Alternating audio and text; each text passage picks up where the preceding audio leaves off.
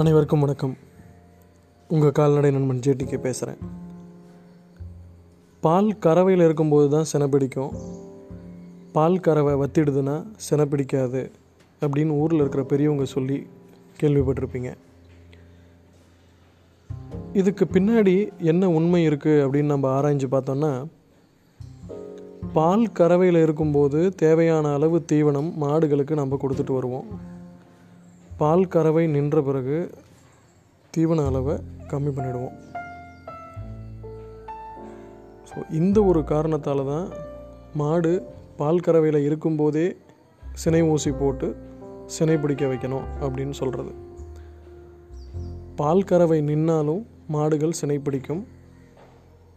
தொடர்ந்து அதற்கு தேவையான தீவனத்தை நீங்கள் கொடுத்துட்டு வந்தீங்கன்னா இணைந்திருங்கள் கேளுங்கள் பயன்பெறுங்கள்.